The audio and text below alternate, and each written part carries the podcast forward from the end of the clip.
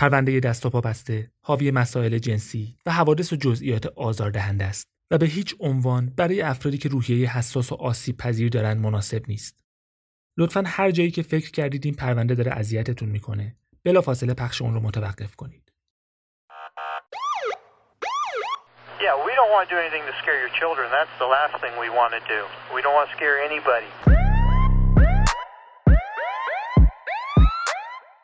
سلام به پادکست آخرین شاهد روایتی داستانی از پرونده های جنایی واقعی خوش اومدید.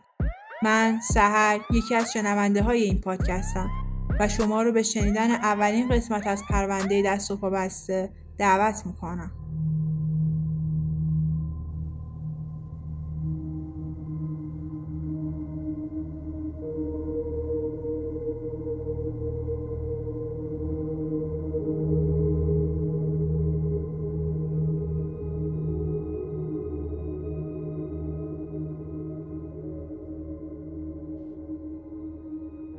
سهشنبه 15 ژانویه 1974 ویچیتا جنوب ایالت کانزاس آمریکا مطابق انتظار یه روز سرد بود و مثل بیشتر روزای دیگه چارلی اوتروی 15 ساله برای ساعت سه و خوردن زنگ مدرسه لحظه شماری می‌کرد. وسایلش رو جمع کرد و از کلاس رفت بیرون. به عنوان پسر ارشد باید صبر می‌کرد تا برادر و خواهرش هم بیان و با هم برگردن خونه. باید از خواهر و برادرش مراقبت می‌کرد. خونشون یه ساختمون سفید کوچیک با پرده های تیره تو زل شمالی خیابون مور بود. دو ماهی می‌شد که به خونه جدیدشون اومده بودن اما هنوز داشتن با محله و شرایط جدید کنار می اومدن. هنوز یه سری از جعبه های وسایلشون رو باز نکرده بودن. چارلی باید برادر 14 ساله و خواهر 13 سالش رو هم با خودش می آورد خونه. فاصله خونه و مدرسه زیاد نبود و بچه ها پیاده می‌رفتن و برمیگشتن. وقتی رسیدن در خونه طبق معمول قفل بود و سگشون تو حیات پشتی میچرخید. چارلی کلید انداخت و در رو باز کرد. وقتی وارد خونه شدن احساس می‌کردن فضای خونه با همیشه فرق داره. خونه به شدت گرم و آشپزخونه نامرتب بود. ظرفای غذا با درای باز روی پیشخون بود. انگار یه نفر داشت ساندویچ درست می‌کرد و کارش نصف کاره مونده بود. انتظار داشتن پدرشون خونه باشه. جوزف اوترو که یه مرد کاری و زحمتکش بود. اما بعد از اینکه چند هفته قبل با ماشین تصادف کرد، عملا خونه نشین شده بود. چارلی چند بار پدرش رو صدا کرد، اما کسی جواب نداد. با خواهر و برادرش شروع به گشتن خونه کردن. دنبال هر کسی که ممکن بود خونه باشه.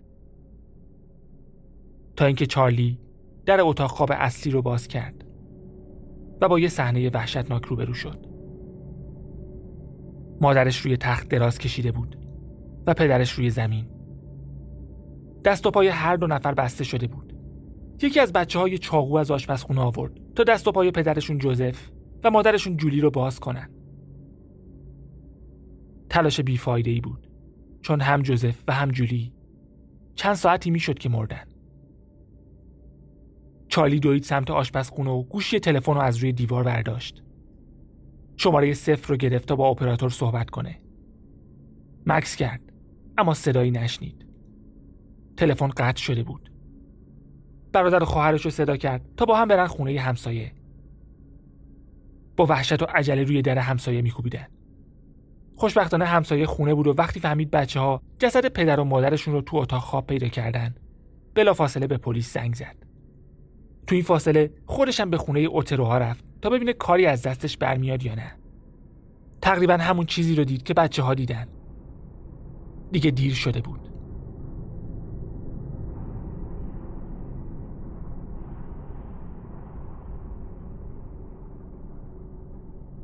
اولین گروهی که از راه رسید تیم پزشکی بود.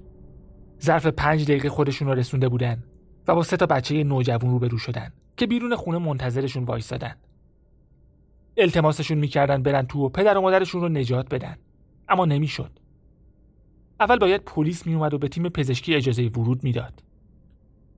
وقتی همسایه براشون توضیح داد چی دیده از دید تیم پزشکی شبیه یه صحنه قتل و خودکشی بود. دست و پای جوزف و جولی بسته بود اما همسایهشون ندیده بود. بچه ها دست و پای پدر و مادرشون رو باز کرده بودن و تنها چیزی که همسایه دیده بود جسد جولی روی تخت و جسد جوزف روی زمین بود. با یه چاقو که کنار جسد جوزف روی زمین افتاده بود.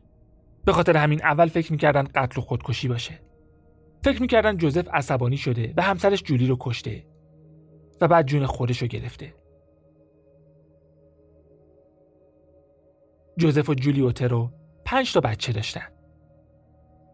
چالی یه خواهر و برادر کوچیکترم داشت که هنوز دبستانی بودن و به یه مدرسه دیگه می‌رفتن. جوزفین یازده ساله و جوزف جونیور نه ساله. اونا هم پیاده می‌رفتن مدرسه و برمیگشتن. چارلی نمی‌خواست خواهر و برادر کوچیکترش با همون صحنه روبرو بشن که خودش شده بود. پس خودش تو خونه موند و بچه های دیگر رو فرستاد تا مسیرشون رو قبل از رسیدن به خونه قطع کنن و جلوشون رو بگیرن. یه مأمور پلیس هم از راه رسید. با احتیاط رفت تو خونه و اول از همه اتاق خواب اصلی رو چک کرد. جوزف و جولی بی حرکت دراز کشیده بودن. به بدنشون دست زد. هر دو نفر سرد و سفت بودن. جسد جوزف به پشت روی زمین بود و کنارش یه کیسه پلاستیکی و یه چاقو. جولی پا برهنه روی تخت افتاده بود. کنار بینی و دهنش خون لخته شده بود. روی گردنش زخم بود و یه چیز پارچه‌ای کنارش افتاده بود. پاش هنوز با یه تناب سفید بسته بود و چند تا تیکه تناب بریده شده هم کنار جسد افتاده بود. یه نفر تمام کشوهای لباس رو باز کرده بود و بیرون ریخته بود. چاقوی کنار جسد جوزف کار بچه ها بود نه قاتل و تیکه های بریده شده یه تناب کنار اجسا رو هم توضیح می‌داد. پارچه‌ای که کنار جسد جولی بود در اصل یه دهن بند بود که دخترشون برداشته بود. تنابی که کنارش بود دستاشو بسته بود. پس چیزی که همسایه دیده بود در اصل یه صحنه جرم دستکاری شده بود. حالا پلیس می‌دونست دست و پای هر دو نفر بسته بوده و بچه ها بازشون کردن. مأمور پلیس جستجوی خونه رو ادامه داد. رفت توی اتاق خواب دیگه و گیر شد. یه جسد دیگه تو اتاق بود. جسد جوزف کوچولوی نه ساله به پهلو کنار تخت افتاده بود. کنارش یه دفترچه تلفن با یه صندلی که پایش شکسته بود و بچه ها می‌گفتن جاش توی اتاق دیگه بوده. مچ پای پسرک بسته شده بود و همون تناب از پشتش میومد و دستاش رو هم میبست. دستاش باد کرده بود و تقریبا سه برابر اندازه طبیعی شده بود. سرش با دو تیشرت و یک کیسه پلاستیکی روی هم پوشونده شده بود. مأمور پلیس رفت و باقی خونه رو بگرده. ممکن بود قاتل چیزی از خودش جا گذاشته باشه. ممکن بود ردی مونده باشه که نشون بده این جنایت وحشتناک کار کی بوده. تو طبقه همکف چیزی نبود. رفت تو زیر زمین. زیر زمین تاریک بود و هر چی میگشت چراغش رو پیدا نمی‌کرد. پس چراغ قوه خودش رو روشن کرد. رسید پایین پله ها و چراغ قوه رو چرخوند. تو زیر زمین پر از وسایل معمولی بود. همون چیزایی که معمولا تو زیر زمین پیدا میشه. کفش، لباس و اسباب بازی کهنه. یه چیزی شبیه درم بود. انگار یه اتاق دیگه تو زیر زمین بود. هنوز چراغ زیر زمین رو پیدا نکرده بود. با نور چراغ قوه رفت تو. به نظر یه اتاق خیلی کوچیک بود. با یه لباسشویی خوشکن و یه فریزر. یه نگاهی به اتاق انداخت و برگشت سمت پله ها. تو مسیر برگشت شونش به یه چیزی کشیده شد. دستشو دراز کرد تا ببینه چی بوده. به یه چیز سنگین خورد که انگار آویزون بود و تاب می‌خورد. وحشت کرد و پاهاش به هم گره خورد. به هر ضرب و بود تعادلش رو حفظ کرد. رفت عقب و با چراغ قوش نور انداخت. می‌تونست پریدن رنگ و روی خودش رو حس کنه. چون چیزی که چند ثانیه پیش بهش خورده بود و چیزی که الان داشت بهش نگاه می‌کرد جسد یه دختر بچه بود. دهنش بسته شده بود. دستاش از پشت بسته بود و سر و شونه هاش بیجون و بیرمق آویزون بود. یه تناب تقریبا نیمتری از یه لوله بزرگ از سقف اومده بود و دور گردنش پیچیده بود. و جسد دخترک بعد از ضربه‌ای که بهش خورده بود هنوز خیلی آروم تاب می‌خورد. باید گزارش می‌کرد که تو زل شمالی خیابون مر تو پلاک 803 چهار فقر قتل اتفاق افتاده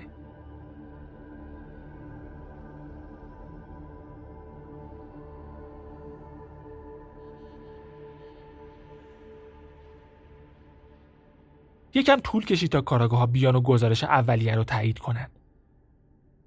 مامورا خونه و حیات و زیر و رو کردن تا شاید یه سر نخی پیدا کنن. کل اون منطقه رو گشتن و با همه همسایه ها حرف زدن. هیچ سر نخی نبود. به جز اینکه سه نفر ماشین استیشن خانواده اوترو رو دیده بودن که یه نفر دیگه پشت فرمونشه. نفر اول می‌گفت یه مرد قد کوتاه احتمالاً خاور میانه ای دیده. دومی می‌گفت یه مرد بوده اما جوزف نبوده. و نفر سوم می‌گفت یه نفر با دنده عقب با سرعت زیادی از خونه بیرون اومده در حدی که نزدیک بوده با هم تصادف کنن. همون شب استیشن رو تو پارکینگ یه سوپرمارکت پیدا کردن. یه شاهد دیده بود که یه مرد ماشین رو اونجا پارک می‌کنه و پیاده دور میشه. می‌گفت مرد اینقدر مضطرب بود که تمام بدنش میلرزید.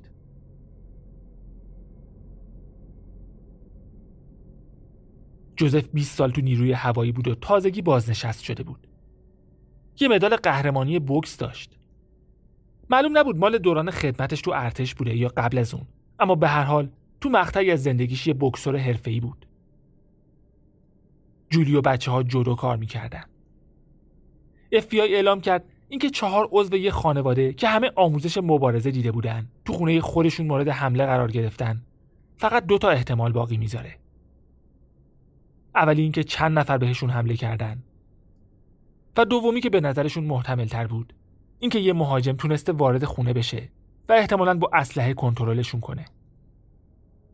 جوزف هم تصادف کرده بود. درد داشت و نمی‌تونست زیاد تکون بخوره و مقابله کنه. اما دلیل اصلی نظریه FBI مبنی بر اینکه مهاجم یه نفر بوده. یه چیز دیگه بود. فکر می‌کردن اون حمله قطعا انگیزه های جنسی داشته.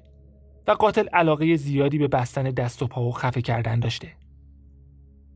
می‌گفتن احتمال اینکه دو نفر علایق و فانتزیای جنسی کاملا مشابه داشته باشن خیلی کمه. ضمن اینکه مدرکی نبود که نشون بده چند مهاجم وجود داشتن. هر دو قربانی معنس نیمه برهنه بودن. روی بدن جوزفین یازده ساله و کف زیرزمین نمونه منی پیدا شد. وضعیت آشپزخونه نشون می‌داد بچه ها داشتن قبل از رفتن به مدرسه برای خودشون نهار درست می‌کردن و گیر شدن. دستکشای زمستونی جوزفین بیرون خونه پیدا شد و پلیس برای اینم یه نظریه داشت. فکر می‌کردن بچه ها داشتن برای خودشون ساندویچ درست می‌کردن که جوزف از دخترش خواسته آشغالا رو ببره بیرون. وقتی جوزفین رفته بیرون مهاجم بهش حمله کرده و اون رو گروگان گرفته و تونسته با گروگانش باقی اعضای خانواده رو کنترل کنه. هیچ نشونایی از درگیری یا ورود به زور تو هیچ کجای خونه دیده نمی‌شد.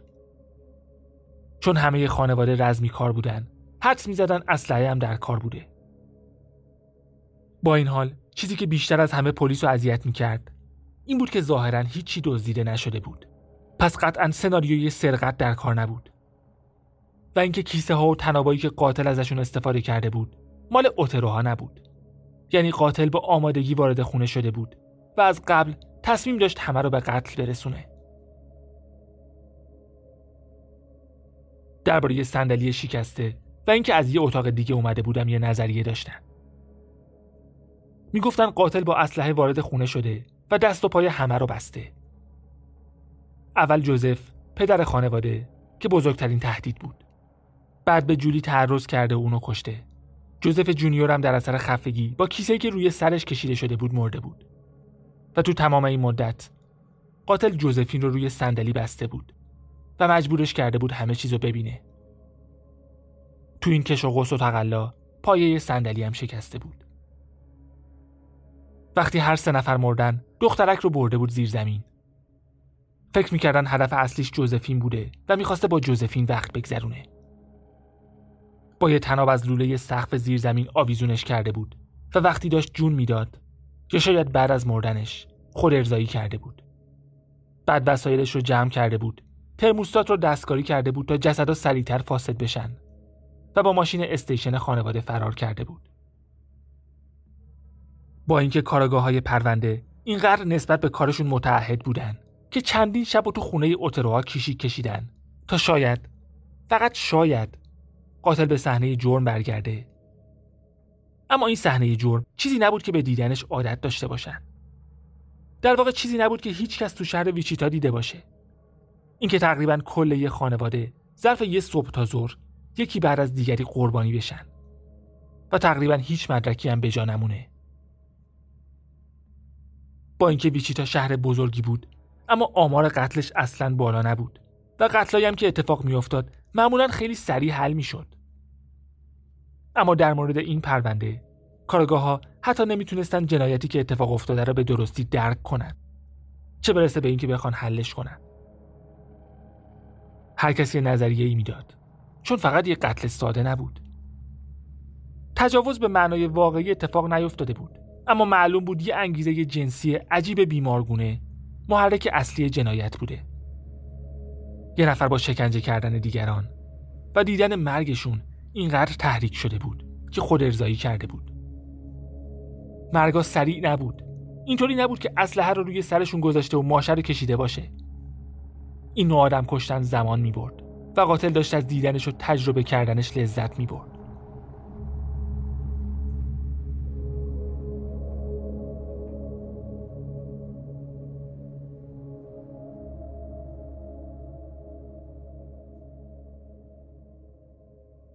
تو مراحل اولیه تحقیقات نظریات زیادی مطرح بود اما سه نظریه بیشتر شنیده می‌شد. اول اینکه قتلا برای انتقام گیری بوده و یه نفر با یه انگیزه انتقام جویانه به خونه اوتراها حمله کرده تا یکی یا همشون رو بکشه. نظریه دوم به سابقه خانواده اوترا برمیگشت. اینکه از پاناما اومدن و پدر خانواده خلبان بوده. پس شاید یه ربطی به مواد مخدر و دار و دسته های جرایم سازمان یافته داشت. شاید جوزف یه نقشی این وسط داشت. مثلا داشت مواد جابجا کرد و یه چیزی این وسط اشتباه شده بود. یه نفرم می‌خواست کلکش رو بکنه و ترکشش به سه نفر دیگه هم گرفته بود. نظریه سوم که از همه وحشتناکتر بود مخصوصا برای مردم محلی این بود که در اصل جولی و دخترش جوزفین هدف اصلی بودن. قاتل وارد خونه شده و با دیدن جوزف قافلگیری شده.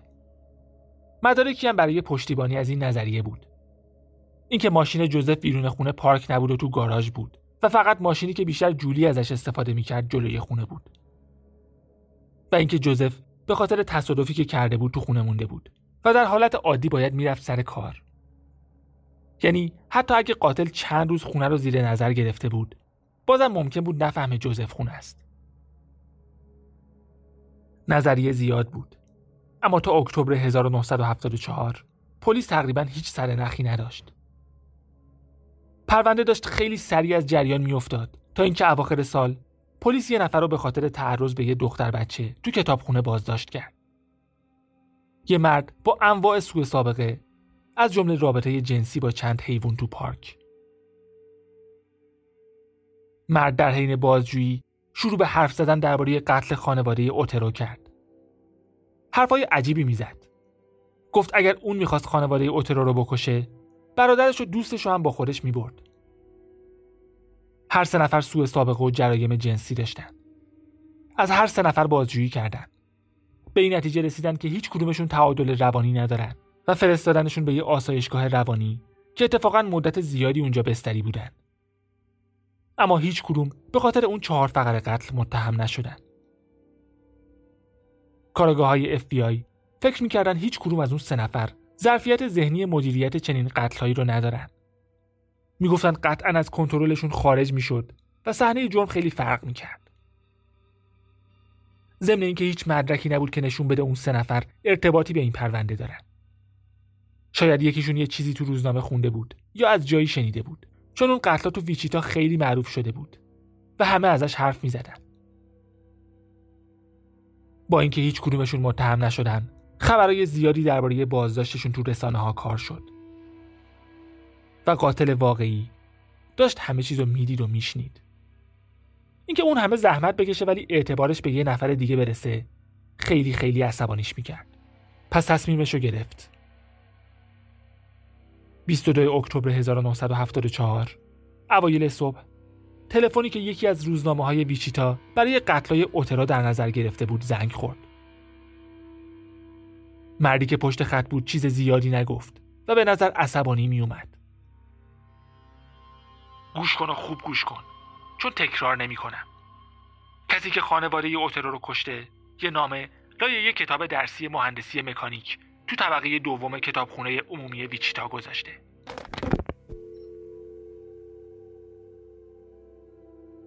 پلیس نامه رو پیدا کرد. نام خطاب به برنامه ایگلند بیکن ویچیتا بود. یه برنامه شاهدین نامحسوس که هر کس اطلاعاتی درباره جنایتی داشت می‌تونست بدون اینکه هویتش فاش بشه اون اطلاعات رو به دست پلیس برسونه. نامه با دستخط بد نوشته شده بود و غلطای املایی داشت. اما جزئیاتی درباره چهار فقر قتل خانواده اوترو داشت که پلیس می‌گفت فقط کسی که تو صحنه جرم بوده می‌تونسته ازش خبر داشته باشه. من این نامه رو به خاطر کسایی که مالیات میدن می نویسم و به خاطر اینکه وقتتون رو تلف نکنید. اون سه نفری که بازداشت کردید فقط از قتل اوتروها حرف می‌زنن که مشهور بشن. اونا هیچی نمی‌دونن. من شخصا اونا رو کشتم بدون اینکه از کسی کمک بگیرم. اینا رو میگم که مطمئن بشید. جوزف اتاق خواب جنوب غربی. پاها بسته شده به تخت. سر به سمت جنوب. دست و پا با تناب پرده. گلو با تناب پرده. کمربند قهوه‌ای. مرگ. خفگی با کیسه و تناب. لباس. سوشرت سفید و شلوار خاکستری. توضیحات. یه بار بالا آورد. دندش به خاطر تصادف چند هفته قبل درد می کرد. جولی به پشت روی تخت به سمت جنوب شرقی. دست و پا با تناب پرده گلو با تناب بندرخت با گره قلابی ماستورف. مرگ دوبار خفگی. لباس بلوز آبی دامن سیاه جوراب سفید. توضیحات. خون روی صورت به خاطر فشار زیاد به گردن. تخت نامرتب. جوزفین. آویزون از گردن تو زیر زمین. لباسشویی و فریزر تو شمال جسد. دست با تناب پرده مچ پا و زانو با تناب بندرخت یه تیکه. گلو تناب کنفی زبر با چهار پنج حلقه دور گردن. لباس سوتین تیره که از وسط بریده شده. و جوراب. مرگ یک بار خفگی حلقاویز. توضیحات بیشتر لباساش زیر پله ها بود. عینکش تو اتاق خواب جنوب شرقی. جوزف جونیور به پشت تو اتاق خواب شرقی. دست و پا با تناب پرده روی سر سلای سرپوش. تیشرت سفید پلاستیک سفید و یه تیشرت دیگه. گلو با تناب بند رخت و گره ماستورف مرگ. یک بار خفگی با کیسه پلاستیکی. لباس. شلوار قهوه‌ای. تیشرت راه راه زرد و قهوه‌ای. توضیحات. صدای رادیوش خیلی بلند بود. دست تمام قربانیا پشتشون بسته شده بود و روی سرشون بالش یا روبالشی بود. محتویات کیف روی گوشه جنوبی میز بود. اونجا نوشیدنی هم ریخته بود. بچه ها نهار درست می‌کردن. ساعتشون گم شده. لازم داشتم و برش داشتم. خوب کار می‌کنه. ماشین کثیف و تو گاراژ بود. بدون بنزین. متاسفم که این اتفاق برای جامعه افتاده. اونا بیشتر از همه آسیب دیدن. نمی‌تونم خودم رو کنترل کنم. شاید بگید من یه روانی با انحرافات جنسی هم. نمی‌فهمم این حیولا کی وارد سر من میشه. اما وقتی میاد به این راحتی نمیره. چنین آدمی چطور می‌تونه خودش رو درمان کنه؟ اگه کمک بخواید و بگید چهار نفر رو کشتید یا بهتون میخندن یا وحشت می‌کنن و به پلیس خبر میدن. نمی‌تونم جلوشو بگیرم. پس هیولا به کارش ادامه میده. و هم به من هم به جامعه آسیب می‌زنه. جامعه باید قدردان باشه که افرادی مثل من راهی برای آروم کردن خودشون دارن. با تجسم قربانیایی که شکنجه میشن و کشته میشن. این یه بازی بزرگ و پیچیده است دوستان. و هیولا قربانیاش رو مشخص می‌کنه. تعقیبشون می‌کنه. اونا رو زیر نظر می‌گیره. تو تاریکی منتظر میمونه. منتظر میمونه. منتظر میمونه. فشارش خیلی زیاده. گاهی هر طور که دلش بخواد بازی می‌کنه. شاید شما بتونید جلوشو بگیرید. من نمی‌تونم. همین الانم قربانی های بعدیشو انتخاب کرده. هنوز نمی‌دونم کیان. وقتی روز بعد روزنامه رو بخونم می‌فهمم. اما اون موقع دیگه دیر شده. براتون آرزوی موفقیت دارم. خالصانه و گناهکارانه. پی نوشت از اونجا که جنایتکارای جنسی معمولا روش کارشون رو تغییر نمیدن یا نمی‌تونن تغییر بدن. منم روش کارم رو تغییر نمیدم. روش کار من با این کد مشخص میشه. ببند. شکنجه کن. بکش. همین بلا سر قربانی بعدی هم میاد. تا شنبه آینده و دومین قسمت از پرونده دست و پا بسته مراقب خودتون باشید و به امید دیدار.